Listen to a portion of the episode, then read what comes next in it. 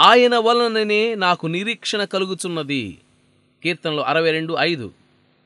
మనం అడిగిన వాటికి సమాధానాల కోసం కనిపెట్టడాన్ని సాధారణంగా నిర్లక్ష్యం చేస్తుంటాం. ఇందులోనే మన అడగడంలోని తేలికతనం బయటపడుతుంది. రైతు తాను వేసిన పంట కోతకు వచ్చేదాకా పాటు పడుతూనే ఉంటాడు. గురి చూసి కొట్టే ఆటగాడు తాను విసిరింది గురికి తగిలేదాకా చాలించుకోడు. ఒక డాక్టర్ అయితే తాను వేసిన మందు ఎలా పనిచేస్తుందో కనిపెట్టి చూస్తూ ఉంటాడు. మరి క్రైస్తవుడు తన ప్రార్థనా ఫలితాల కోసం ఎందువలన పట్టుదలతో కనిపెట్టడం లేదు?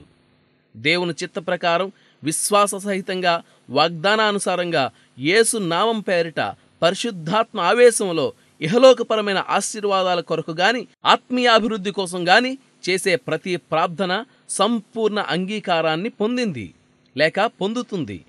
దేవుడు ఎప్పుడూ తన ప్రజల విన్నపాలను అభిప్రాయాలను మొత్తం మీద ఉన్నవి ఉన్నట్టుగానే స్వీకరిస్తాడు. తద్వారా ఆయనకు మహిమ వారికి నిత్యము ఆత్మీయ క్షేమము కలుగుతాయి. క్రీస్తు కరుణ నాశించి ఆయన దగ్గరకు వచ్చిన ఒక్క అభ్యర్థనను కూడా ఆయన నిరాకరించినట్లు కనబడదు. అందుకనే ఆయన పేరిట మనం చేసే ఏ ప్రార్థన కూడా వృధాగా పోదని మనం నమ్ముతాం. ఓ ప్రార్థనకు జవాబు మనల్ని చేరవస్తూ ఉంటుంది. మనం దాన్ని చూడలేకపోవచ్చు. విత్తనం చాలా కాలం నేలలో ఉంటుంది. సరైన కాలం వచ్చేసరికి దాని ఆకులు విచ్చుకొని కనిపిస్తాయి.